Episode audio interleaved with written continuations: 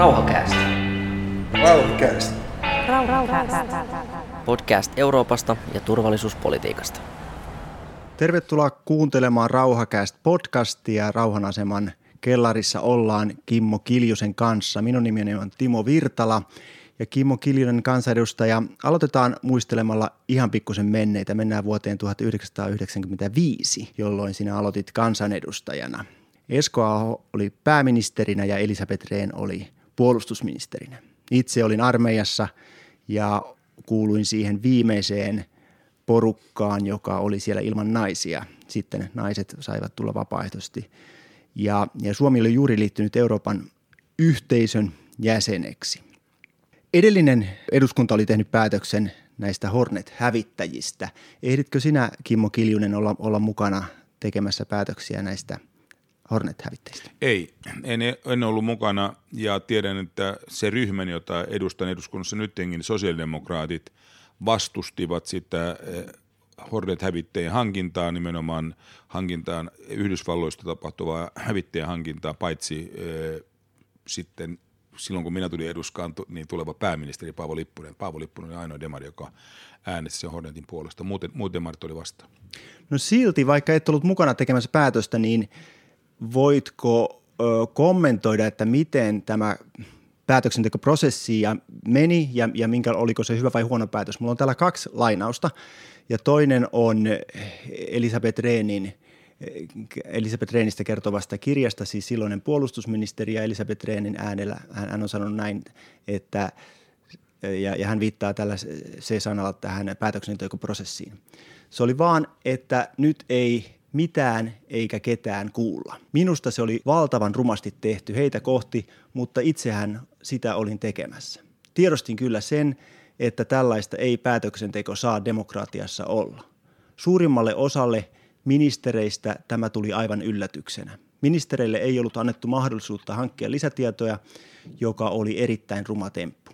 Niin jouduttiin tekemään, jotta tämä saatiin läpi. Nämä ovat siis Elisabeth Rehnin sanoja kirjasta Elisabeth Rehnin epätavallinen elämä. Toinen lainaus tulee Suomen Kuvalehdestä tai tieto Suomen Kuvalehdestä liittyen rahaan ja, ja näihin tähän Hornettien ostamiseen. Hornettien ostaminen ja 30 vuoden käyttö tulevat maksamaan arviota 8 miljardia euroa. Se on yli kaksinkertaisesti rahaa verrattuna siihen arvioon, jolla Hornetit aikoinaan myytiin päättäjille. Hornettien hankintaan ja käytön piti maksaa nykyrahassa laskettuna 3,9 miljardia euroa. Pitääkö tämä paikkansa tai on, onko sinulla tämmöinen kuva, että näin, näin huonosti meni tämä päätöksentekoprosessi edellisellä kerralla?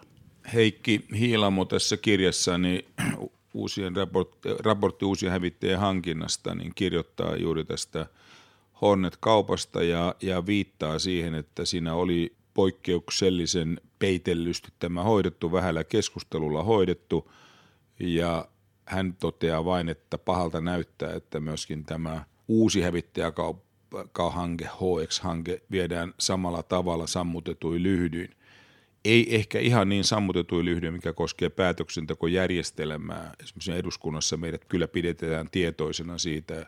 Aika hyvin puolustusvaliokunnan ulkoasevaliokunnan jäsenen me tiedämme tämän hankkeen etenemisestä, mutta julkinen keskusteluhan meiltä aidosti tästä asiasta puuttuu. Nimenomaan sen tapainen julkinen keskustelu, me katsottaisiin vähän eri kulmista tätä asiaa. Se on mennyt enemmän sitten, jos sitä julkista keskustelua on käyty, niin on ollut erilaisten hävittäjien lentominaisuuksien vertailuun ja, ja ihalta, ihallaan lentonäytöksiä ja tällaista asiat. Siinä ei varsinaista pohdiskelevaa keskustelua siitä, A, mitä tämä aidosti maksaa yhteiskunnalle, ja B, mikä sen ulko- ja turvallisuuspoliittiset vaikutukset on, ja ei myöskään pohdiskella esimerkiksi teollisen yhteistyön mahdollisuuksia laajassa mitassa. Tätä, tämä keskustelu meiltä, meiltä puuttuu, ja siinä suhteessa se muistuttaa sitä aikaisempaa hävittäjäkauppaa. Se, mikä koskee hintoja, kyllä, kyllä se nykyisin sanotaan, meillekin se kerrottiin, että Hornet-kaupassa, niin kuin ehkä kansainvälisessäkin hävittäjähankkeissa yleensä, niin se on suurin piirtein tämä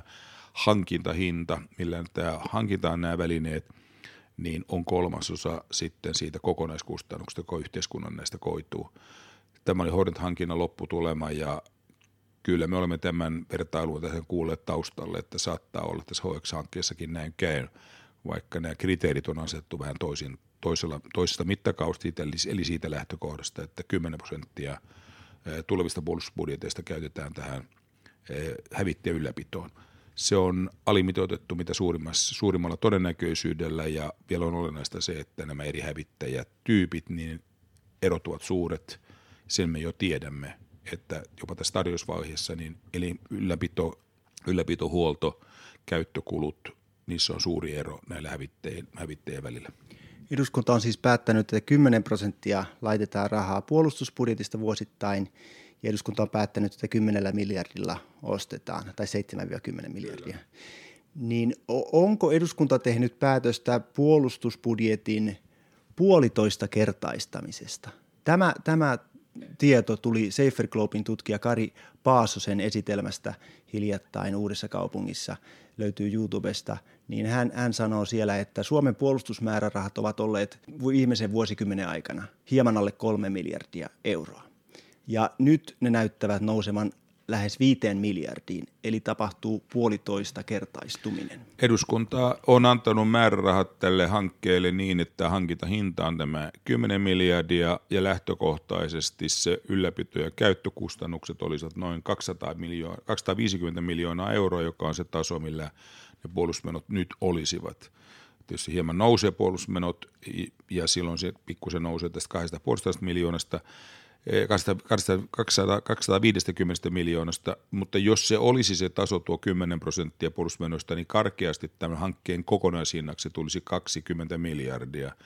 Eli, eli se olisi tavallaan tuplaten kalliimpi kuin mikä tämä hankintahinta on, mutta ja tässä on nyt se iso mutta, on melko selvää, että tämä ei ole se lopputulema, vaan se tulee olemaan jossain 30 ja 40 miljardin euron välissä, ja tästä me emme käy mitään julkista keskustelua. Emme käy mitään keskustelua, ja itse aidosti sieltä pitäisi pudota tiettyjä hävittäjätyyppejä ulos, koska ne eivät täytä näitä eduskunnan asettamia kriteereitä. Tämä on tässä se iso, iso lähtökohta. Se, mikä koskee sitten puolustusmenojen tasoa, se on seurannainen sitten siitä, että, että ollaan tehty nämä päätökset tässä strategisessa hankinnoissa. Tässä on muuten tämä korvetit hankittiin tuonne laivastolle ja muuten. Se on nostanut Suomen puolustusmenot nyt BKT suhteutettuna Euroopan unionin korkeimmiksi.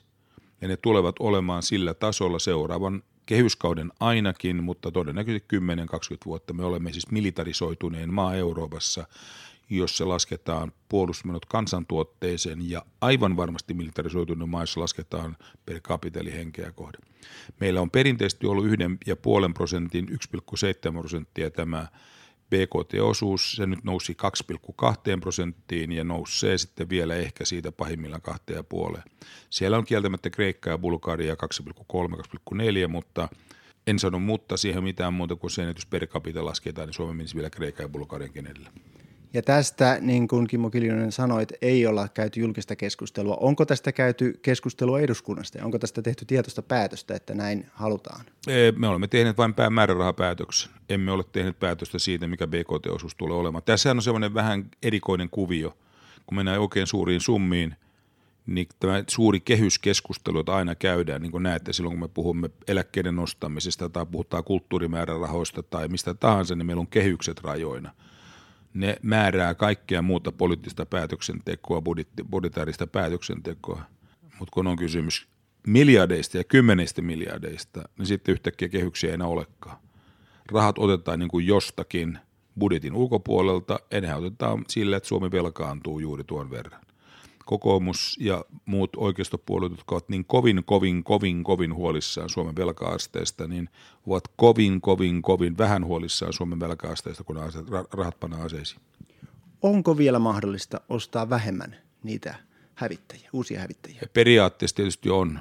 Periaatteessa poliittinen päätöksenteko voi milloin tahansa muuttaa linjoja, mutta realismia on todeta, että ei, koska me olemme jo tehneet budjetin yhteydessä viime syksynä päätöksen siitä, että 10 miljardia pannaan näihin hävittäjiin – ja nythän toi puolustusvoimat, ilmavoimat, kun mitottaa sitten tämän hankinnan, niin mitottaa siihen 10 miljardiin ja määrä on jossain 60 hävittäjän hujakoilla, mikä se tarkka luku on, niin sitä me emme tiedä.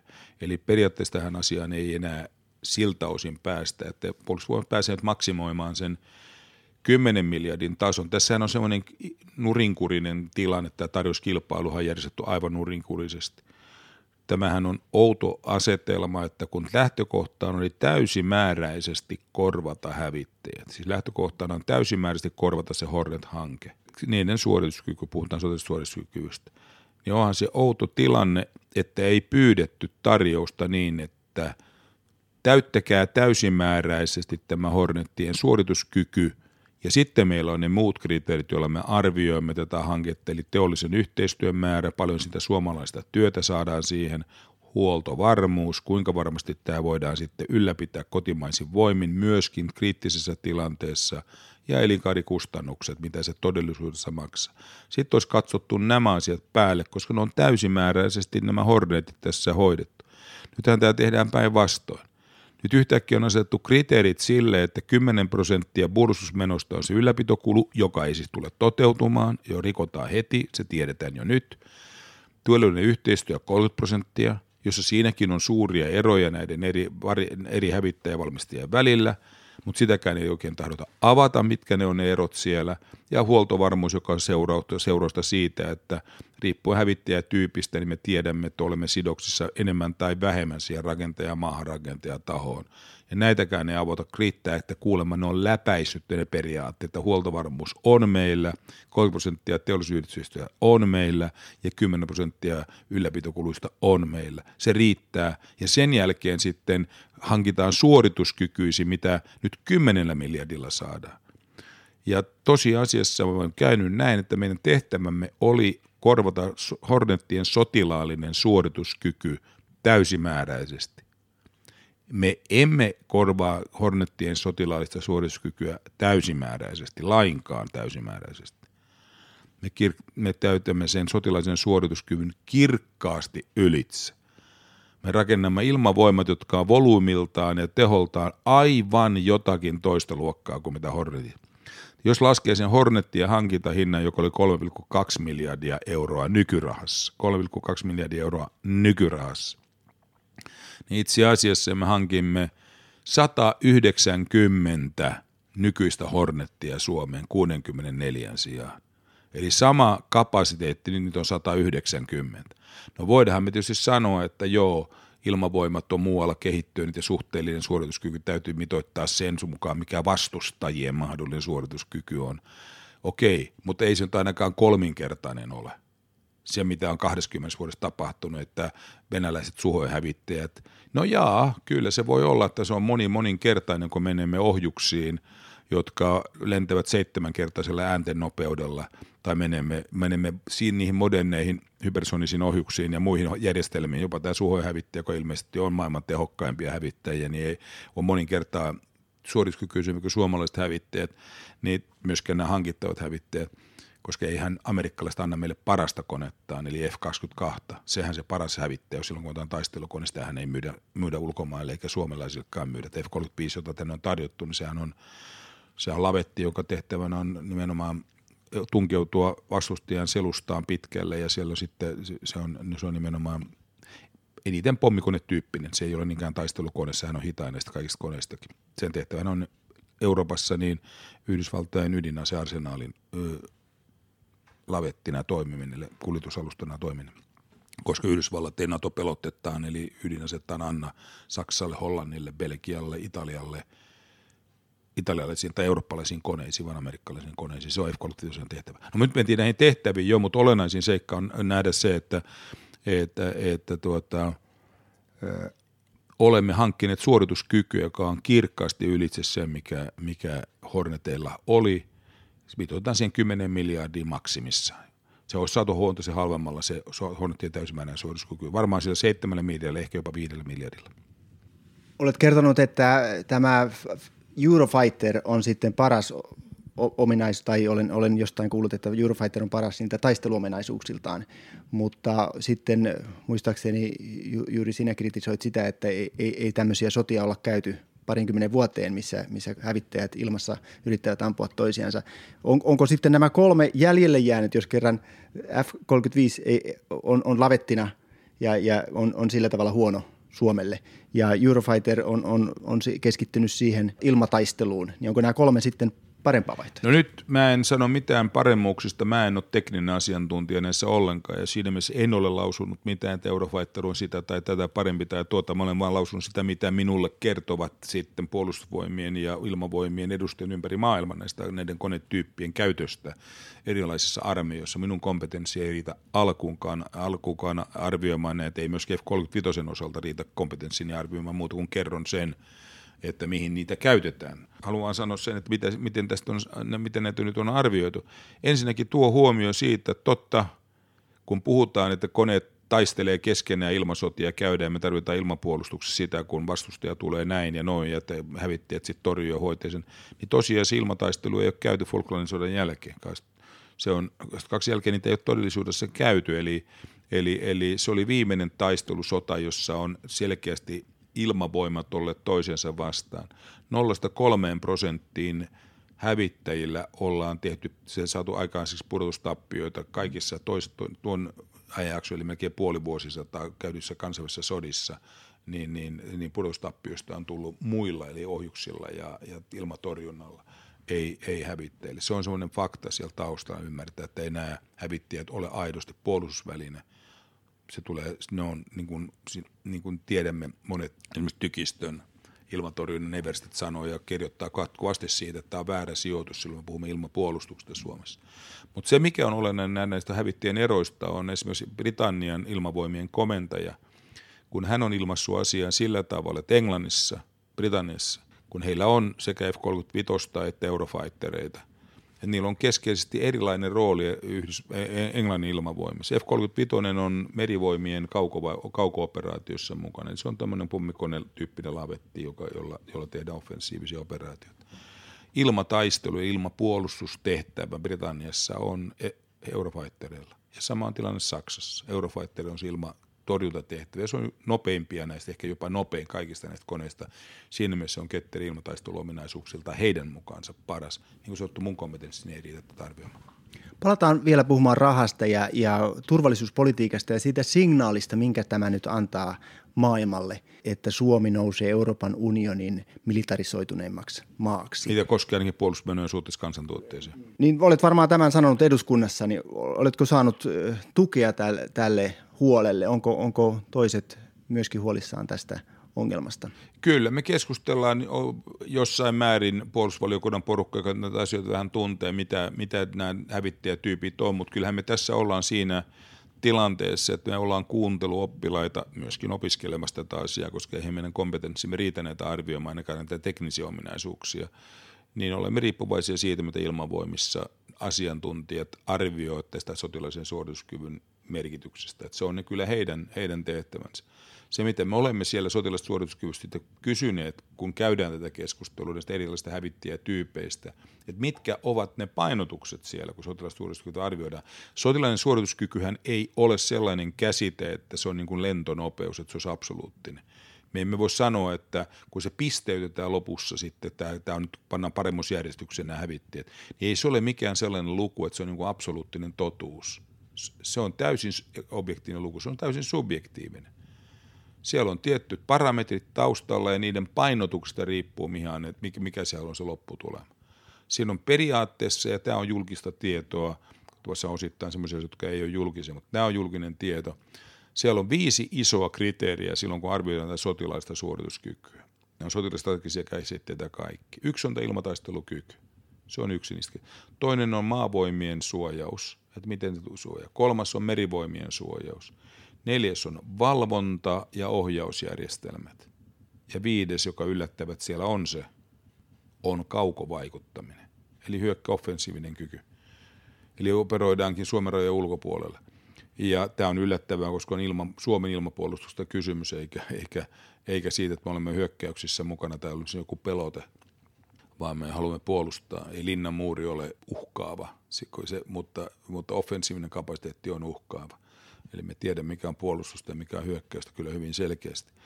Ja mikä on uhka ja mikä ei ole uhka. Pelote on aina uhka. Niin tuota, tässä suhteessa näissä on eroja. Nyt se riippuu, mitkä nämä painotukset on. Jos me painotamme jotakin näistä, niin me saamme jonkin tyyppisen hävittäjän. Jos me painotamme jokin toista, niin me saamme suorituskyvyltään toisen tyyppisen hävittäjän. Ja tämä on nyt monopoli joka on ilmavoimilla tässä käytössä. Ja tavallaan se onkin nyt näin, että yllättäen tämä poliittinen koneisto on siinä tilanteessa, että me joudutaan ottaa annettuna se, mitä he määräävät sieltä. Jos he painottavat kaukovaikuttamista, me tiedämme, jo nyt jo voimme sanoa suoraan, mikä kone tulee valittua. Jos vaikutetaan jotain muuta ominaisuutta, niin sitten se tulee jo komplisiemmaksi se kysymys, että mitkä, mitkä täällä on sitten ne vaihtoehdot, mikä, mikä paremmin tekee sitä tai tätä. Eli tämä on, tämä on selkeästi ilmavoimien käsissä oleva arvio. Siellä on se ulko- ja asetelma sitten, joka on iso kysymys, ja se on valtioneuvoston käsissä, ja kai se on aika lailla viime kädessä tasavallan presidentin käsissä. Koska hän johtaa Suomen ulko- ja yhdessä valtioneuvoston kanssa, niin se on kyllä, kyllä sitten se presidentin arvio, joka siinä se päällimmäinen tulee olemaan – ja hän joutuu katsoa sitten laajemman ulkoturvallisuuspoliittisen kontekstin tässä kohdassa, ja, ja se onkin siltä osin sitten se ratkaisemin päätös. Nyt et maininnut ollenkaan rahaa, etkä maininnut ollenkaan ilmastonmuutosta. Eikö nämä ollenkaan nyt paino tässä? Se voi painaa jonkin verran se elinkaarikustannus siellä, kyllä. Kyllä se voi painaa, ja teollinen yhteistyökin voi painaa poliittisessa harkinnassa, kyllä. Mutta mä oletan, että presidentti katsoo primäärisestä ulkoturvallisuuspoliittisesta kontekstia, se on se hänen reviirinsä ja, ja hyvä, että onkin juuri hänen käsissään se asia. Monestakin mielestä hyvä on, eikä, eikä armeijan käsissä, koska ei kenraalia pidä, kenraaleita pidä koskaan päästä johtamaan ulkoturvallisuuspolitiikkaa. Heillä on, heillä on asevarainen turvallisuusnäkemys ja he ratkaisevat ne aina asevoimalla nämä konfliktitilanteet. Meillähän täytyy nimenomaan Suomen turvallisuus hoitaa primäärisesti muulla tavalla kuin aseilla. Aseet on siellä taustalla takana antamassa selustaa, mutta kyllä diplomatia, turvallisuuspolitiikka rakentuu kanssakäymiseen ja yhteistyövaraiseen, yhteistyövaraisiin prosesseihin, joihin, joissa sitten on kaikkea muuta kuin aseet se väline, millä tätä tehdään. Ja silloin sen takia on tietysti presidentillä ja myöskin valtioneuvostolla tässä suuri rooli tässä harkinnassa. Onko tässä kyse siitä, että aseiden ostaminen lisää yhden maan turvallisuutta, mutta heikentää sitten kokonaisturvallisuutta? Tämähän on nimenomaan asevaraisen turvallisuusjärjestelmän suurin ongelma koska voit hakea turvallisuus lisää itsellesi naapurin kustannuksella rakentamassa mahdollisimman tehokasta offensiivista kapasiteettia pelotetta. Pelotteesta me puhumme, pelotteesta. Sehän on uhka naapurille. Ja riippumatta mikä sen tekee. Jos, meidän uhka, jos, jos kuvittelet, että se uhka meille on Venäjä, niin sehän on entistä uhkaavampi enemmän siis ottaa aseita tänne meidän rajapintaan ja, ja, ja, ja ikään kuin rakentaa puolustuskapasiteettia, joka on offensiivista luonteeltaan myöskin samanaikaisesti sehän on uhka meille ja sama koskee toista puolta, että jos tänne luodaan vahvaa asevaraista nimenomaan offensiivista kapasiteettia, niin se on uhka. Jos me rakennetaan pelotetta, se on uhka. Jos me rakennamme, niin kuin sanottu, linnan muuria ja ilmatorjuntaa, niin ne ei ole kyllä, ne ei ole uhka. Ne on vain torjuvat, tänne ei tulla. Mutta jos me rakennetaan yhtään jotain muuta, muuta kapasiteettia tänne sotilaisella puolella, mitä nyt osittain hävittäjät ovat, ne on, ne on offensiivisia välineitä, monitoimihävittäjät, ne on nimenomaan offensiivisia, niin se on uhka. Ja silloin, se on, silloin voidaan kysyä, saadammeko tällä hankkeella itsellemme itse asiassa turvallisuusvajeen, emme lisää. Koska eduskunta on tämmöisen päätöksen tehnyt, niin vaikuttaa siltä, että eduskunta ei ole tätä asiaa ymmärtänyt. No nyt ei ole vaikea sanoa, olemmeko me ymmärtäneet vai emme ole ymmärtäneet. Tässä kohdassa niin tämä päätös tehtiin jo aikaisemmin parlamentaarisissa toimikunnissa, jotka käsitteli varoituksen komiteoista, jotka pohdiskeli tätä puolustusulottuutta 2014-2015 ja silloin päätettiin siihen, että hävittäjä hankitaan lisää – eikä esimerkiksi sijoiteta ilmatorjuntaa. Se päätös tehtiin siinä kohdassa ja sen jälkeen sitten tämä prosessi on valmistelu niitä hävittäjiä. Siinä nyt, nyt tässä, tässä veneessä nyt ollaan, että kyllä tässä semmoinen parlamentaarin konsensus on ikään kuin ollut takana, että me ilmavoimiin panostamme nimenomaan hävittäjiin myöskin jatkossa, kun tätä on nyt jo tehty vuosikymmenet. Niin, mä en, en niinkään viitannut siihen, että päätettiin ostaa hävittäjiä, vaan siihen, että niitä päätettiin ostaa kymmenellä miljardilla plus sitten ne. Se oli sitten jo eduskunnan on... päätös. Sehän lähti 5-7-10 miljardista. Sitten me kuultiin siitä, että täytyy, suorituskyky täytyy maksimoida. Siitä ei riitä. Niin ilmavoimilta tuli, mistä tulikaan, tuli nimenomaan ilmavoimilta sitä vaatimusta, että se on 7 miljardia liian vähän, että täytyy se 10 miljardia, mitataan siihen ja sitten tehtiin budjettipäätös 10 miljardista. Sitä viime syksynä käytiin. Erikoista on kylläkin se, että eduskuntakeskustelussa – seurasi se hyvin huolella ryhmäpuheenvuorosta, jotka pidettiin budjetin yhteydessä. Yhdessäkään, yhdenkään puolueen ryhmäpuheenvuorossa ei mennetty tätä hävittäjähanketta. Ei siis yhdessäkään. Oli se mulla aika semmoinen yllätys, että on tätä erikoista, että suurin hanke, mikä tässä on koko Suomen historian suuri yksittäinen julkinen investointi, kun se tehdään siitä päätös, tilausvaltuudet annetaan. Eduskunnan yksikään puolue ei yhdessäkään ryhmäpuheenvuorossa tuoda tätä esiin. Ja 10 miljardia on, on syytä nyt tehdä kuulijoille selväksi, minkälaista summasta on kysymys. Siis Suomen valtion budjetti 60 miljardia, koko budjetti, eikö niin, vuodessa suurin piirtein? Sehän on ihan mittava. Tämä hävittäjähanke on tällä hetkellä maailmaa käynnissä ollessa hävittäjäkaupoista kaikkein suuri. Ei yhtä, yhdessäkään maassa tehdä näin suurta hävittäjähankinta tällä, tässä, tässä vaiheessa kuin missään muulla. Ei, ei mikään Sveitsitkin ostaa näitä hävittäjiä, Tanska teki hiljattain, Norja – ei yksikään tämmöisen mittakaavan rakenne. Suomi ilmavoimat tulevat olemaan Euroopan unionin maista kaikkein suurin, ylivoimaisesti suurin, jos pois luetaan ne maat, jotka itse valmistaa hävittäjiä. Me itse leikkisesti laskin siinä kirjassa, kun joku vertailukohta ottaa, mitä 10 miljardia nyt voi olla. Se menee niin suureksi se luku, että me emme, se, se, se menettää jo merkityksensä, koska 10 miljoonaa 10 miljardia, vaikka se on tuhat kertaa siinä eroa, niin me emme niitä eroja ymmärrä alkuunkaan. Minä otin vertailun siitä, että kun Suomessa käytiin erittäin laaja, mittava keskustelu muuta vuosi takaperin tästä lastensairaalasta, joka tuli tuonne Meilahteen. Moderni, huippuhieno lastensairaala, järjestettiin kansalaiskeräys, jossa saatiin 38 miljoonaa euroa kasaan. Berner sen ansiosta tuli ministeriskin sitten hoitamaan meidän taksiuudistuksiamme ja muita tässä maassa, mutta, mutta se lastensairaala, se siivitti hänet, hänet tuonne eduskuntaan ja, ja, ja hallitukseenkin, 38 miljoonaa. Se koko lastensairaalan hankintahinta rakennuksineen, suunnitteluineen, kaikki ne välineen laitteineen oli 125 miljoonaa. Yksi hävittäjä, yksi hävittäjä tällä hinnalla 10 miljardia euroa, jos nyt on 60, on 170 miljoonaa. Eli me hankimme noin 60 tai 64 lastensairaalaa lentämään tuonne taivaalle. Niin tämä on nyt yksi, yksi mittakaava siinä, että niitä on 64 lastensairaalaa siinä – Tämä oli huippumoderni, joka tänne saatiin suurella keskustelulla, suurella keskustelulla. Joku, joku tässä nyt mättää. Kiitos Kimmo Kiljunen, toi, toi auttaa ymmärtämään asian, asian mittasuhteita. Meitä HX-hankkeen kritisoijia kritisoidaan vaihtoehtojen antamisen puuttumisesta. Kimmo Kiljonen, sinä olet toimittanut kirjan nimeltä Raportti uusien hävittäjien hankinnasta. Niin esitetäänkö siinä vaihtoehtoja? No kyllähän siinä tietysti on myöskin niitä lukuja, jotka puhtuu vaihtoehdoista. Siellä muun muassa ilmatorjunnan Everestit tuo voimakkaasti esittää väärä investointi maanpuolustukseen, että se pitäisi olla nimenomaan ilmatorjunnassa, ohjusjärjestelmien kehittämisessä tällä puolella tämä eikä näissä hävittäjissä.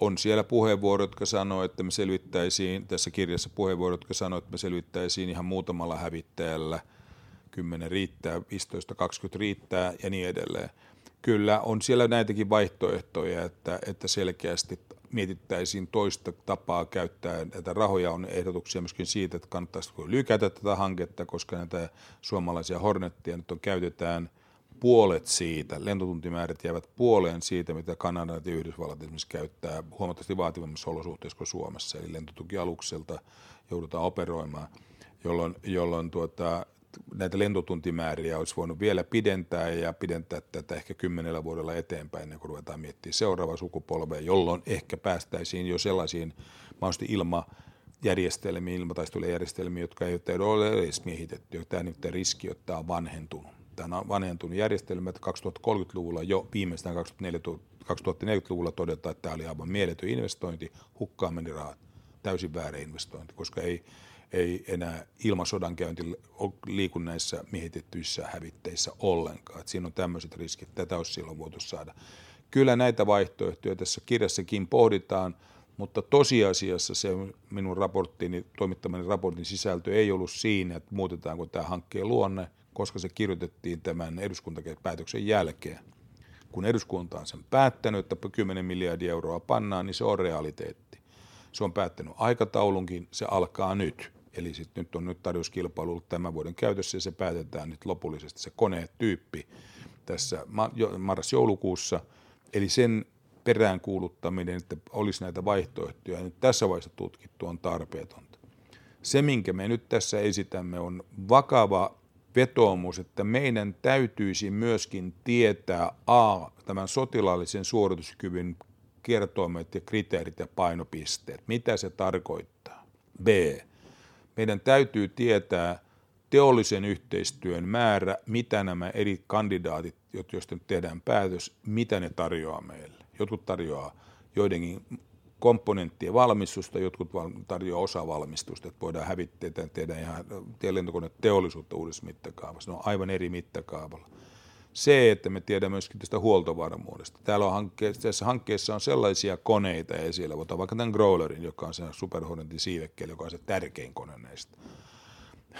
niin sehän on tiedustelukone, huippu, huippuyksikkö, Yhdysvaltojen merivoimien huippuyksikkö, jota ei ole luovutettu yhdellekään maalle – ei edes NATO-maa tuossa, yhdelläkään NATO-maalla ei growlereita käytössä. Australia on saanut sen äärimmäisen tarkoilla ehdoilla. Mikä se kone on? Ei ainoastaan, että se on tiedustelukone, vaan sen kone on aina Yhdysvaltain ilmavoimien operaatioissa, silloin kun meri, esimerkiksi lentotukialukselta operoidaan, siellä on kymmenkunta growleria ja 60 hävittäjää. Kun tehdään ilmaoffensiivi, growlerit menee edellä. Ne eliminoi vastustajan ilmatorjunnan, elektronisen ilmapuolustuksen, ennen kaikkea tutkajärjestelmät. Se on sen tehtävä. Offensiivissa operoidissa eliminoida vastustajan ilmatorjunta ja tutkajärjestelmät ja sen jälkeen hävittäjät tulee sinne suojattuun tilaan. Se on vähän sama kuin näissä F-35 häiviöominaisuus yrittää välttää tutkia. Ne on offensiivisia koneita, voi kysyä, mitä Suomen ilmavoimat tarvitsevat sellaisella koneella, joka A, jatkuvasti syöttää tietoa ympäri, ympäristömme tilasta sinänsä hyvä kyllä, B, toimivat sitten, kun offensiivi tehdään, niin, niin, niin tuota, ilmatorjunnan eliminoijana. Mihin me sitä tarvitaan? Sehän on hyökkäyskone, sehän on pelote. Se on just sitä, mistä me puhumme, että se on uhka, ja silloin, kun se kriittinen tilanne tulee, niin se on ensiiskun kohde.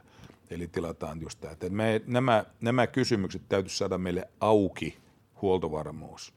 Ja se siellä on D vai G, siellä on myöskin sitten tämä elinkaarikustannukset, nekin me halutaan avata, että me nähdään tämä koko paketin kokonaisuus. Sitten siellä on viimeisenä ja vihoviimeisenä kysymyksenä se, jota myöskin tuossa kirjassa käsitellään, mikä on se ulkoturvallisuuspoliittinen merkitys. Länsisuuntaushan tässä ei muutu Suomen, Suomen puolustusyhteistyössä. Tämä koneet hankitaan niin sanotusti lännestä, mutta silloin on ratkaiseva ero, onko se ruotsalainen. Silloin me olemme tässä Ruotsin kanssa harjoitussa puolustusyhteistyössä aivan uudessa mittakaavassa. Silloin on ratkaiseva ero, onko se eurooppalainen, koska silloin se menee tähän Euroopan puolustusteolliseen yhteistyöhön sen aivan ytimeen – ja me olemme silloin tässä konseptissa, joka on eurooppalaista myöskin lentokoneen valmistusta, tuotekehittelyä, niin olemme siinä sisällä, e, mukaan lukien siviililiikenne, e-bussit ja niin edelleen. Se on kaikki sama paketti siellä, kehittelee myöskin eurooppalaisissa puitteissa kuudetta sukupolvea näin. Vai onko se yhdysvaltalainen ja sidomme itsemme entistä syvemmin siihen puolustusyhteistyötä, me harrastamme Yhdysvaltojen kanssa nämä on, tämä on se iso sit ulkoturvallisuuspoliittinen harkinta, joka niin kuin todettu, niin on sit viime kädessä tasavallan presidentin kädessä. Ja elinkaarikustannukset, onko se tiedossa, että pitääkö se paikkansa, että ruotsalaisten koneiden elinkaarikustannukset on aivan huomattavasti pienemmät kuin Nämä on nyt näitä vertailtuissa kirjassa, niitä on käyty läpi, minä en ole asiantuntija myöskään tässä kohdassa, mutta voin sanoa sen, että kun ne on vertailtu puolustusbudjetteja ja koneiden käyttökustannuksia eri maissa, niin tämä Gripen vaikuttaisi edullisimmalta – Kallen F-35. Ja, ja hintaero saattaa olla jopa yhden suhden neljä elikadikustannuksilta. Hankitaanko niitä joka tapauksessa 64 vai onko mahdollista niin, että hankitaan pienempi määrä kalliimpia tai suurempi määrä halvempia? Kyllä se on mahdollista. Se on nyt ihan puolustusvoimien ilmavoimien käsissä. Kyllä se on mahdollista, että se vaihteluväli on siellä sellainen, että hankitaan – kai se 64 on se maksimi, mitä tahansa hankitaankin, niin se on se maksimi siinä. Ja, ja voi olla, että niitä on vähemmänkin, jos ne on niin, niin sanotusti ikään kuin suorituskykyisempiä. Se ei ole mun kompetenssissa arvioida.